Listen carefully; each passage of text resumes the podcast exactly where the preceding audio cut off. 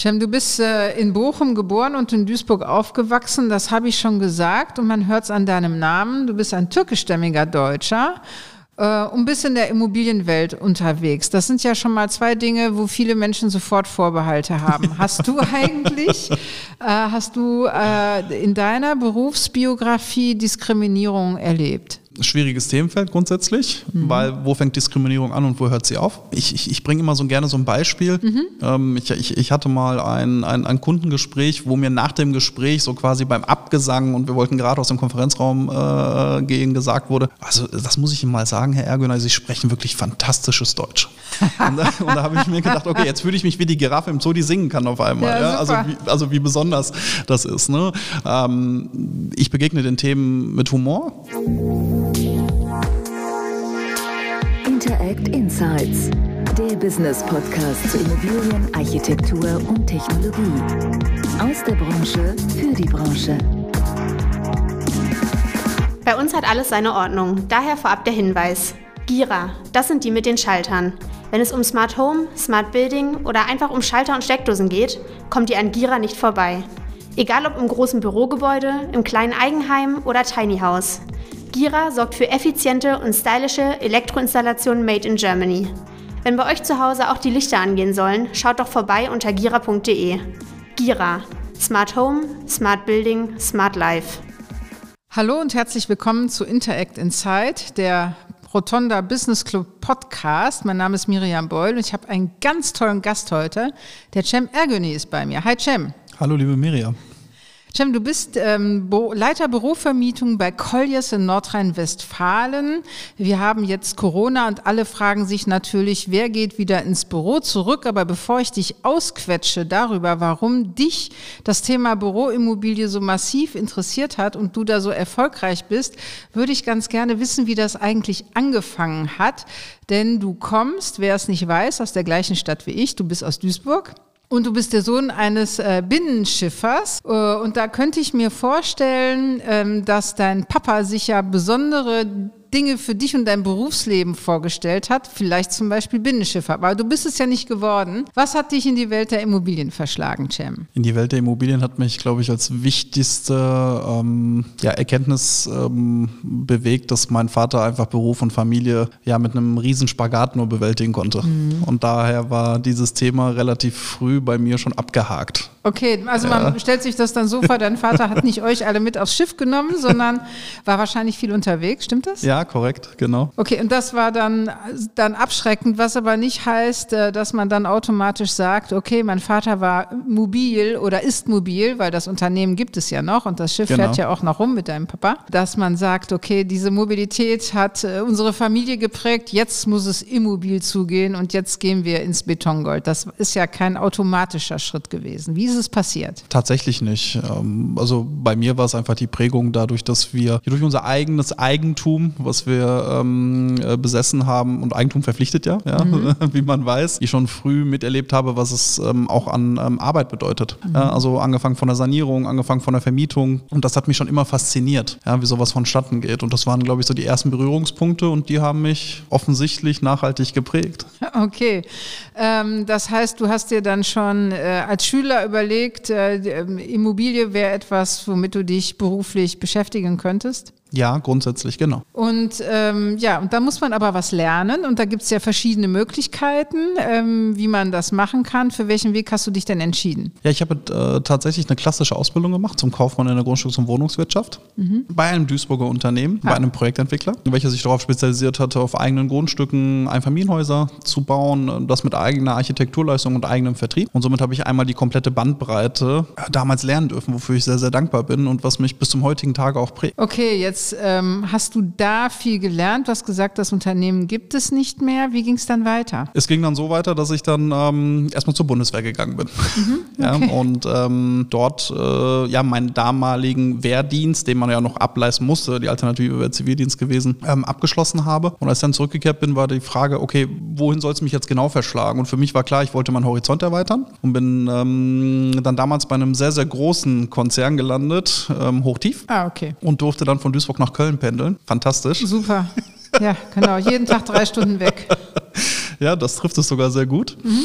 Ähm, und hatte, während ich bei Hochtief angestellt war, aber schon dort festgestellt, dass der Sprung in den Konzern äh, vielleicht zu früh war. Mhm. Und ähm, durch Austausch mit Freunden und guten Bekannten, ähm, ja, habe ich die Beraterbranche mir mal zu, also, äh, vor Augen geführt und festgestellt, wow, da gibt es ja echt spannende Betätigungsfelder. Und so ging es dann Richtung Bürovermietung. Okay, das, aber die Liebe zum Büro, ich meine, ihr hattet äh, als Familie Wohnimmobilien, habe ich, glaube ich, richtig rausgehört. Ja. Ja, da, das war aber nicht das, was dich umgetrieben hat. Warum das Thema Büro? Für mich war es einfach faszinierend, Unternehmen bei ihren äh, Standortentscheidungen begleiten zu dürfen und mhm. vor allem auch immer wieder Unternehmen, ähm, dessen Produkte man selbst konsumiert. Und das war für mich äh, sehr, sehr faszinierend, schon sehr, sehr früh, auch alle Menschen hinter einem Produkt dann auch dadurch natürlich kennenzulernen. Was meinst du jetzt mit Produkt genau? Mh, wenn man Versicherungskonzern zum Beispiel begleitet, hat man äh, das Produkt einer Police. Eventuell, so, okay. wenn man einen Automobilkonzern begleitet, hat man sich vielleicht schon mal in dem jeweiligen Pkw bewegt und so könnte ich jetzt die komplette Bandbreite ah, okay. ausrollen. Mhm. Ähm, das sind natürlich sehr verschiedene Branchen mit sehr verschiedenen Anforderungen. Gibt es, äh, hast du da eine Lieblingsbranche eigentlich? Also du arbeitest gerne für, weiß ich nicht, weiß wüsste jetzt gar nicht, ein Automobil, du hast jetzt Autos genannt, Anwälte, äh, Berater, wer hat denn noch großen Bürobedarf? Das geht ja Architekten selber. Wer, wer macht dir denn besonders viel Spaß? Hast du jetzt vermessen, wenn ich einen rauspicken würde? Wie du dir vorstellen kannst, bleibe ich hm, jetzt okay. diplomatisch. Ja, dann sind die anderen traurig, wenn du sie nicht erwähnst. bin, ich, bin ich jetzt diplomatisch? Was ich halt festgestellt habe, ist es gar nicht branchenprägend, wo der Spaß vor allem entsteht, sondern es sind die Menschen, die sich mhm. hinter den äh, jeweiligen ähm, Unternehmen dann auch ähm, als Entscheidungsträger natürlich mit den Prozessen befassen. Und das ist unfassbar spannend, wie viele interessante Menschen man auch an dieser Stelle dann kennenlernen darf. Ja, jetzt hatten wir oder haben so ja Corona mhm. und ähm, da haben ja viele Unternehmen sind da ziemlich in die Eisen gestiegen und und äh, haben bis heute gerade die großen Unternehmen äh, höre ich immer noch haben ihre Leute komplett im Homeoffice. Ähm, was heißt das für, für euer Geschäft äh, mit der Bürovermietung? Was hat sich, was hat sich geändert? Ähm, mit welchen Fragen seid ihr konfrontiert? Ja, dass die Situation natürlich nach wie vor zurückhaltend ist, ist absolut nachvollziehbar. Mhm. Die Ausgabenzurückhaltung, die sofort eingelegt wurde, als Corona losging und die Büros geräumt wurden, die ist äh, faktisch bis heute noch spürbar. Mhm unser, unser Geschäftsmodell und unser Beratungsansatz war aber nie nur darauf ausgelegt, Unternehmen neue Flächen zu begleiten, sondern auch Unternehmen natürlich an Ort und Stelle zu optimieren. Und die Optimierung betraf dann nicht nur den Mietvertrag, den man sich natürlich angesehen hat, mhm. wenn er zur Verlängerung anstand, sondern auch die ganze Arbeitswelt in der jeweiligen Hülle des Gebäudes. Und ähm, entsprechend hatten wir sehr, sehr viel in den vergangenen Monaten damit zu tun, uns genau diesem Themenfeld zu widmen. Also wie muss ich mich aufstellen? Was sind die Lehren aus Corona? Wie kann ich das auch ähm, meinen Mitarbeitern also wirklich mitgeben und auch das positive Signal aussenden, dass das Unternehmen dort auch wieder eine Lernkurve mitgenommen hat? Und darüber hinaus beraten wir aber auch natürlich die Eigentümerseite, also die Bestandseigentümer, aber auch Projektentwickler, die uns natürlich dieselben Fragen stellen. Wie muss ich ein Haus oder eine Projektentwicklung ähm, so justieren, dass ich kurz-, mittel- und langfristig damit natürlich noch mich im Markt platzieren kann. Also es ist ja unfassbares, äh, also unfassbar breites Themenfeld, was wir dort an der Stelle an äh, Beratung auch äh, bedienen können. Nimmt denn eigentlich die Zahl der Untermieter zu? Ja, die, die Untermietsituationen haben zugenommen, auch deutlich zugenommen. Jetzt muss man immer fairerweise sagen, wir kommen natürlich aus einer absoluten Hochphase in Corona hineingestolpert. Mhm. Ja, also das darf man ja nie außer Acht lassen. Also 2019 war zum Beispiel für den Düsseldorfer Markt das absolute Boomjahr. Ähm, noch nie da gewesen Flächenanmietungen. Oh wow. Okay. Ähm, die wir, die wir ähm, gesehen haben. Und dann kam natürlich die Vollbremsung. Ne? Also, dass das natürlich so kurz hintereinander äh, alles ähm, von, der, von, der, von der Zeitschiene her gekommen ist, macht es natürlich auch so extrem in der Betrachtung. Aber wir sehen deutlich, dass wir besser aufgestellt sind im Vergleich zur Finanzkrise.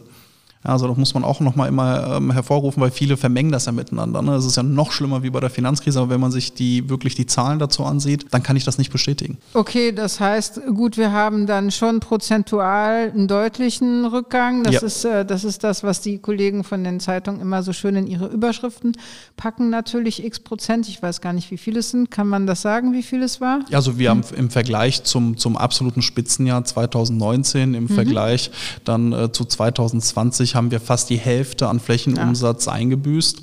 Ähm, aber auch dort muss man immer sehen, warum ist das passiert? Weil mhm. natürlich viele Unternehmen sich jetzt aktuell auch ähm, mit kurzfristigen Verlängerungen erstmal wieder ein bisschen Luft verschaffen, um sich überhaupt ähm, auch einer Strategie bewusst zu sein, die man langfristig wiederum ausrollen will. Ja, aber kurzfristig ist ja nicht das, was die Eigentümer wollen. Das ist ja in deren Ohren, das tut ja wahrscheinlich weh. Ja, über ein Jahrzehnt war das genau so nicht, genau, mhm. korrekt. Ja. ja, das heißt, äh, ja, ein Anpassungsdruck für alle Seiten korrekt. letztendlich. Ähm, wie, welche Strategien entwickeln denn die Unternehmen ihre Mitarbeiter, die sich jetzt zum Teil ja sehr gerne zu Hause auch eingerichtet haben? Es sind ja nicht alle, die jetzt unbedingt ins Büro zurück wollen, sondern ähm, einige äh, haben ja, ja auch schätzen gelernt, wie, was es heißt, dass man flexibler äh, sein kann und ein paar Dinge besser miteinander unter einen Hut bekommen kann. Du hast das eben so schön gesagt, dein Vater Beruf äh, und Familie war schwierig. Ähm, für, für die Menschen Menschen im Homeoffice ist manches leichter zu handeln, ähm, dadurch, dass sie keinen Anfahrtsweg haben oder eben tatsächlich nicht präsent sind. Welche Strategien gibt es denn, diese Mitarbeitenden wieder zurückzuholen auf die Fläche? Die Strategien sind noch nicht zu Ende gedacht. Also wir sind noch mittendrin. Okay. Der Büromarkt ist nach wie vor das größte Testlabor, was wir haben in äh, mhm. Deutschland. Es ist aber schon deutlich absehbar, dass die Unternehmen nicht nur das, was wir durch Corona gelernt haben, also dass auch wirklich hybride Modelle oder teilweise sogar das komplette, ähm, also die komplette Wertschöpfung übers Homeoffice ähm, erbracht werden können, möglich ist, sondern wir brauchen ja auch Antworten auf das Mobilitätsthema, mhm. was uns ja alle betrifft. Wir brauchen auch damit einhergehend äh, die Betrachtung zur Nachhaltigkeit.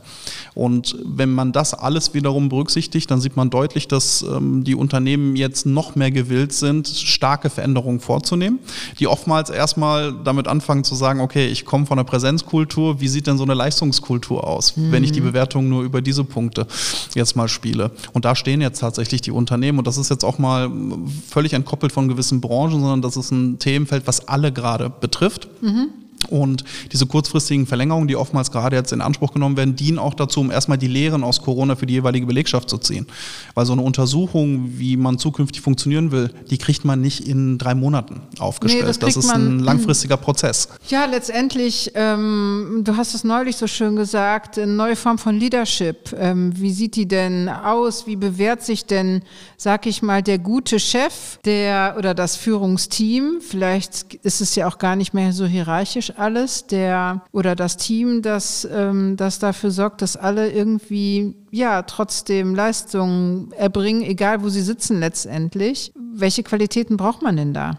Man braucht vor allem eine klare Unternehmens-DNA. Das ja. ist für mich mhm. entscheidend. Ähm, davon abgeleitet ist dann auch das Leadership im Idealfall geprägt. Und ähm, tatsächlich sind das so die, ja, die größten Brocken, die man beiseite räumen muss. Also es muss wirklich oben anfangen. Und das bedeutet, das, was ich gerade schon mal gesagt habe, die Leistungskultur wirklich ähm, auch äh, sich vor Augen zu führen und nicht nur die Präsenz.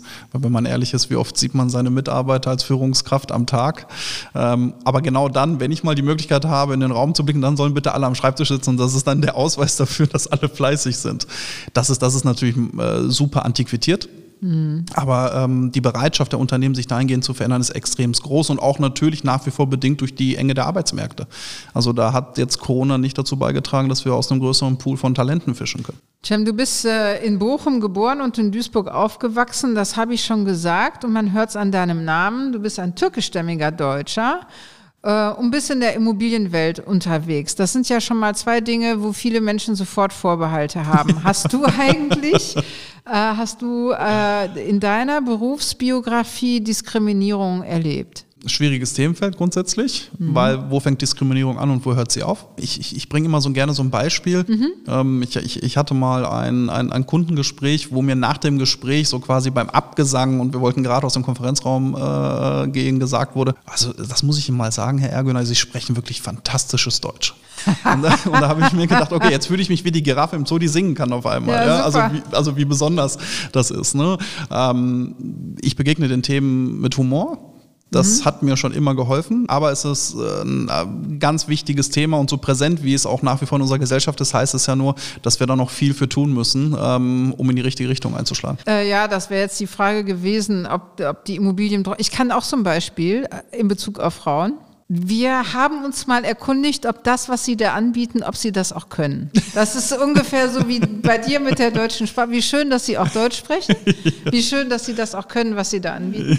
Also das ist, das sind, sag ich mal, vielleicht sanfte Formen der Alters, äh, Alltagsdiskriminierung. Also es ist nicht so, ist nicht so, dass man sich kolossal auf den Schlips getreten fühlt, aber man hält doch inne und überlegt, okay, da ist ein Mindset, das vielleicht ein bisschen ja nicht mehr ganz so in die Zeit passt. Jetzt ist die Frage, äh, Diversität ist ein, ein großes Thema in unserer Branche.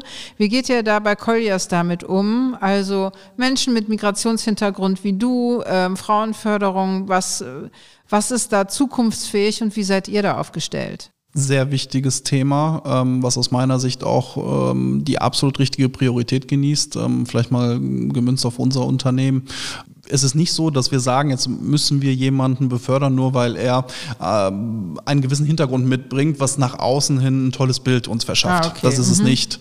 Ähm, also nicht so wie das Innovationsteam von Herrn Laschet. Ich, ich äh, enthalte mich. Ja, ich darf das sagen. Ich darf das. Du musst, du kannst dich gerne enthalten. Ähm, bei uns zum Beispiel auch am Beispiel vielleicht unserer Düsseldorfer Niederlassung, ähm, also knapp 40 Prozent, mhm. Ähm, zum Beispiel aus meinem Team aller Berater sind Beraterinnen. Mhm. Und das das ist jetzt keine Entwicklung, die sich jetzt erst in den letzten zwei Jahren eingestellt hat, sondern äh, wirklich jetzt mal, also ich kann jetzt fast elf Jahre im Unternehmen zurückblicken, mhm. von Anfang an für uns völlig normal war. Aber im Vergleich, wenn ich dann mal so in den, in den, zu den Mitbewerbern schaue, nach wie vor nicht angekommen ist. Ich kann es mir nicht beantworten, ich will es auch nicht äh, in, ein, in irgendeine Richtung verurteilen, warum es woanders nicht so ist, aber das ist für mich ein absoluter Mehrwert. Mhm. Weil ähm, jedes Alter, jedes Geschlecht und ähm, auch jede Prägung bringt einfach Mehrwerte in so ein Team hinein und ähm, das weiß ich jeden Tag zu schätzen, wenn ich auf meins schaue. Okay, glaubst du denn, dass, dass die Immobilienwirtschaft äh, da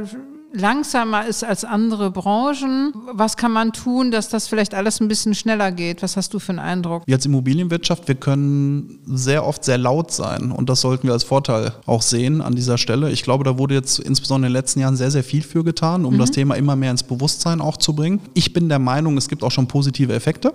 Mhm. Du bist ja da auch immer sehr engagiert. Ja, also das äh, finde ich auch wirklich toll an der Stelle. Und ja, wir können mehr tun, um mal die Frage zu beantworten. Definitiv. Aber ich glaube, das gilt für uns alle mehr mhm. zu tun und ähm, grundsätzlich dieses Themenfeld nicht außer Acht zu lassen. Es gibt noch andere Bereiche, die, äh, die in der Immobilienwirtschaft diskutiert werden, auch weil sie in anderen Bereichen sehr stark diskutiert werden. Damit sind wir beim Thema Nachhaltigkeit. Wir hatten ja neulich eine nette Gesprächsrunde, da ging es äh, darum, dass die Menschen viel stärker als früher darüber nachdenken, wie gesund ist die Umgebung, in der sie sind. Dabei geht es nicht nur um die Luftqualität in den Städten, was wir natürlich sehr stark diskutiert haben in den letzten Jahren, auch durch den Klimawandel natürlich, sondern auch um Innenräume.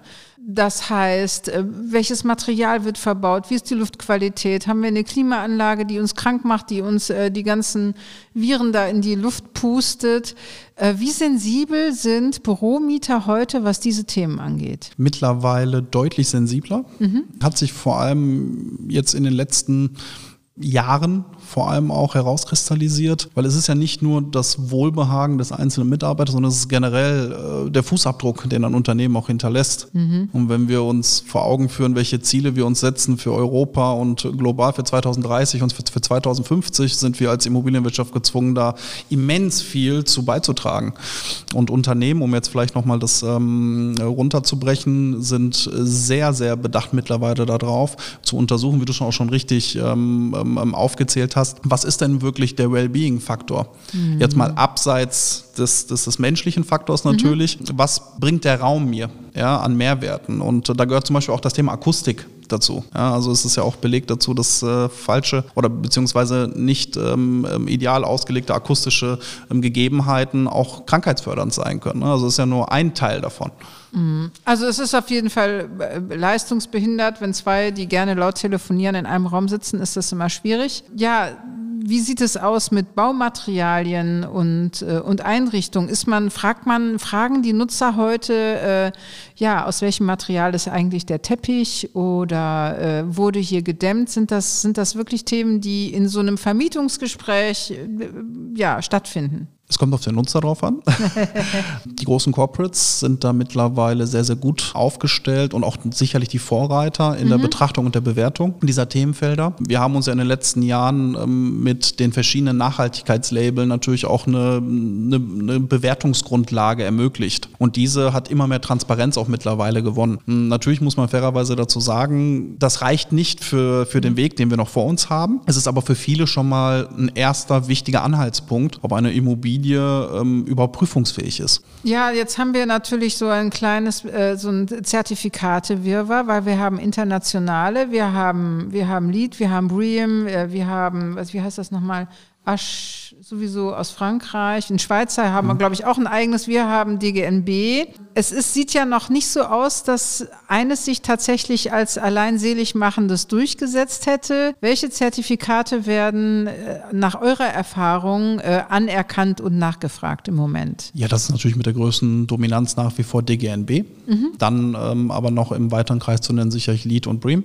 Mhm. Das sind die gängigsten Zertifikate, die man auch in, äh, in der Gewerbewelt vorfindet in Deutschland. Und dazu kam in den letzten Jahren aber auch nochmal der Digitalisierungsgrad der Immobilien. Also da würde ich jetzt nochmal ein weiteres gerne nennen wollen an der Stelle Whitescore. Mhm. Was natürlich auch immer mehr im, im, im, im Zuge ähm, der Digitalisierung jetzt auch äh, Beachtung findet. Ja, wie ist die Konnektivität auch der jeweiligen Immobilien? Und es ist natürlich ein sehr, sehr wichtiges Feld, um auch hybride Arbeitsmodelle natürlich auch stabil fahren zu können. Ja, und das ist mal, glaube ich, mhm. Wenn ich das mal so kurz überlege, ja, die Zusammenfassung. Ich finde ja, dass, dass die Eigentümer die Tatsache, dass sie Immobilien zertifiziert haben, gar nicht stark genug in das Storytelling und ins Marketing einbauen. Also ich hätte immer gedacht, eigentlich müsste man das der Immobilie von außen ansehen oder weiß ich nicht, sofort, hey, wir sind zertifiziert. Meinst du, dass, dass da auch ein Mindchange stattfinden wird, dass man als, als Eigentümer das doch ein bisschen mehr nach vorne stellt, gerade in der Vermarktung? Also sollte man das machen? Wenn ja, wie kann man das machen? Ich meine, normale Produkte haben Preisschild. Warum ist nicht überall sichtbar, wenn Gebäude zertifiziert sind? Das ist eine gute Frage, die man, glaube ich, gar nicht in einem Satz beantworten kann. Ähm, grundsätzlich geht aber schon das Mindset der Nutzer dorthin, wenn ich jetzt mal so die Vergangenheit mit der Zukunft mal so ein bisschen vermenge. Früher hat man gerne den extra Euro für die Architektursprache gezahlt, zukünftig wird man den extra Euro für Nachhaltigkeit zahlen. Mhm. Und ich glaube, das ist so die wichtigste Aussage bei diesem Themenfeld. Ähm, ich sehe sehr viele Eigentümer, die es sehr professionell und auch mit einem hohen Einsatz mittlerweile betreiben. Genau das auch in einer verdaubaren Form auch einem Mieter mhm. näher zu bringen, wofür das Gebäude steht. Weil eins dürfen wir nicht vergessen, es ist ein unfassbarer Wust an Informationen, der damit einhergeht. Und alleine die in eine verdaubare, äh, in eine verdaubare Unterlage zu bekommen, das ist schon die größte Herausforderung. Also ich hatte neulich ein Gespräch äh, mit der Frau Dr. Lemaitre vom DGMB und sie hat gesagt, die eifrigsten Zertifizierer sind eigentlich die äh, Eigennutzer, die für sich selber bauen und die Profi-Projektentwickler müssten da noch ein bisschen mehr Fahrt aufnehmen, weil auf der anderen Seite Investoren Schlange stehen und wissen wollen, wann ist endlich wo, wo kann ich was kaufen, was zertifiziert ist. Machst du die Erfahrung auch? Also jetzt mal aus der Investorenbrille geguckt. Was ist aus Investorensicht im Augenblick ein, ein spannendes oder ein gutes Immobilien, Büroimmobilieninvestment? Aus der Investorensicht, also da ist tatsächlich die Kapitalseite schon deutlich weiter im Vergleich zur Mieterseite.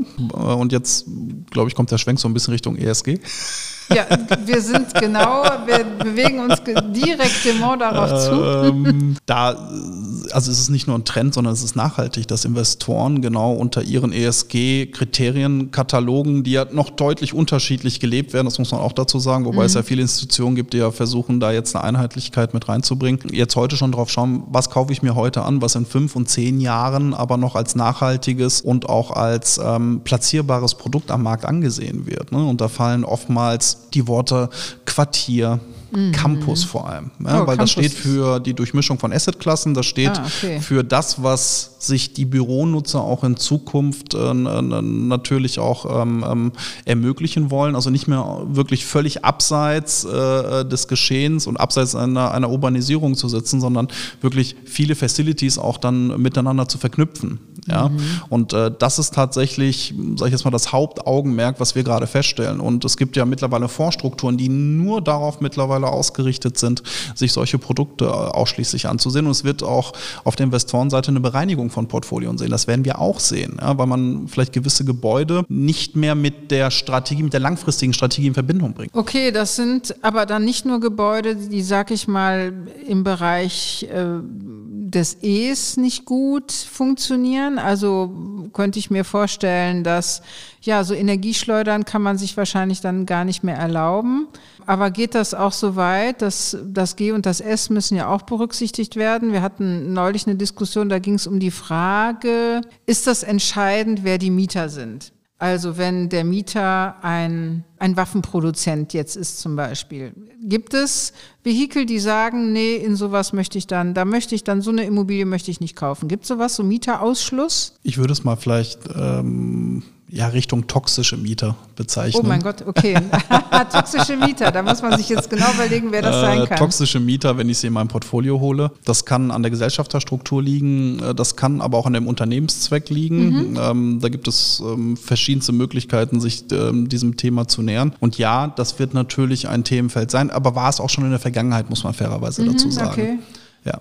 Also das kommt jetzt nicht stärker noch äh, in, zum Vorschein, weil wir, weil wir dieses Thema ESG haben und, und Investoren sich genauer überlegen, welche Geschäftsmodelle ermöglichen meine Mieteinnahmen. Also die Untersuchung des Geschäftsmodells ist das eine, okay. aber äh, wie gesagt, im Geschäftszweck oder in der Gesellschafterstruktur des Mieters vielleicht mhm. noch ein Ausschlusskriterium zu finden. Das ist das andere, weil das eine muss ja das andere nicht ausschließen unbedingt. Es wird aber in Zukunft, doch, da kann ich äh, das nur bejahen, es wird noch ein verstärktes Augenmerk drauf geben. Okay, also das, äh, das lässt erwarten, dass es Umschichtungen geben wird, dass es äh, ja, vielleicht auch im Bürobereich Stranded Assets geben wird. Wie, wie diskutiert ihr intern das ganze Thema Umnutzung?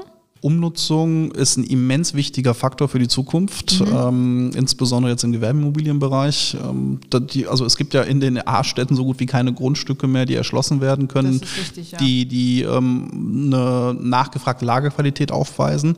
Und ähm, wenn wir jetzt nochmal ähm, Richtung ESG natürlich auch nochmal schauen, alleine ein Refurbishment hat ja einen so viel besseren ähm, ähm, ökologischen Fußabdruck im Vergleich zu einem Neubau, weil ich mir einfach den Abriss schon spare und einen Großteil der Materialien im Idealfall auf der Baustelle behalte und nicht mhm. mehr die An- und Abfahrten und ähm, die Neuproduktion entsprechend dafür anstrengen muss.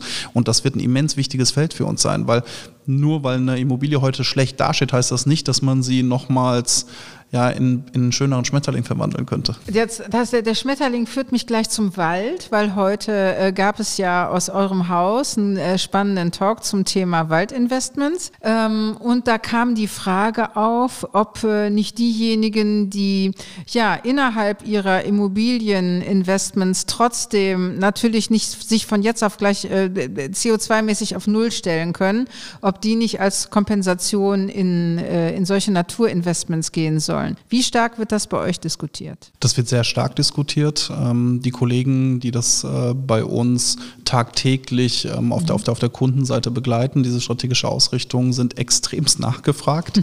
Und ähm, ich, ich finde es auch richtig. Also ich, ich sehe es ja nicht nur aus der, aus der beruflichen Brille, sondern ich sehe es auch aus der Brille eines zweifachen Familienvaters. Mhm.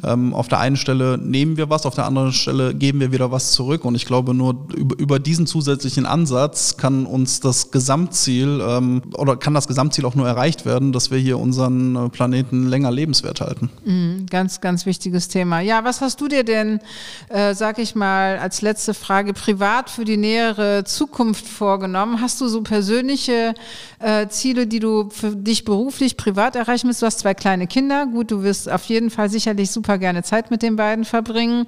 Ähm, vielleicht ein bisschen anders als dein, als dein Vater, der einfach so viel unterwegs sein muss und es ja bis heute ist. Yeah. Was für Ziele hast du dir gesetzt? Meine, also meine privaten Ziele sind nach wie vor so viel Zeit wie möglich natürlich mit den, mit den Kindern, mit meiner fantastischen Frau zu verbringen. Ähm, das ist aber, glaube ich, jetzt auch nichts völlig Ungewöhnliches an der Stelle. Ähm, und, und beruflich tatsächlich noch mehr zu schauen, welchen Teil können wir dazu beitragen, damit wir nachhaltig ähm, mit unserer Beratungsleistung auch unseren Teil dazu beitragen, der mit der EU-Taxonomieverordnung auch einhergeht. Mhm. Weil ich finde, das ist ein unfassbar spannendes Feld. Ähm, also alle Herausforderungen, die vor uns äh, liegen, sehe ich als ja, Herausforderung positiver Art an. Ja, verstehe ich. Und ähm, das macht ja am Ende auch Spaß, dass man sich verändern muss. Ja, und das stetig. Ja, das ist eigentlich ein schönes Schlusswort. Vielen herzlichen Dank, Cem, dass du Zeit hattest. Das war ja, Interact Insight, der Business Podcast vom Rotonda Business Club, heute aus Düsseldorf mit mir Miriam Beul und mit dem Cem Ergünay von Colliers NRW, zuständig für das Thema Büroimmobilien, aber auch super bewandert in ganz vielen anderen Themen. Wir haben geschlossen mit dem Thema Waldinvestments. Da ist noch viel Musik und wir sind sehr gespannt, wie sich das weiterentwickelt. Vielen Dank euch fürs Zuhören und wir hoffen, es hat euch Spaß gemacht. Bis bald. Interact Insights der Business Podcast zu Immobilien, Architektur und Technologie. Aus der Branche für die Branche.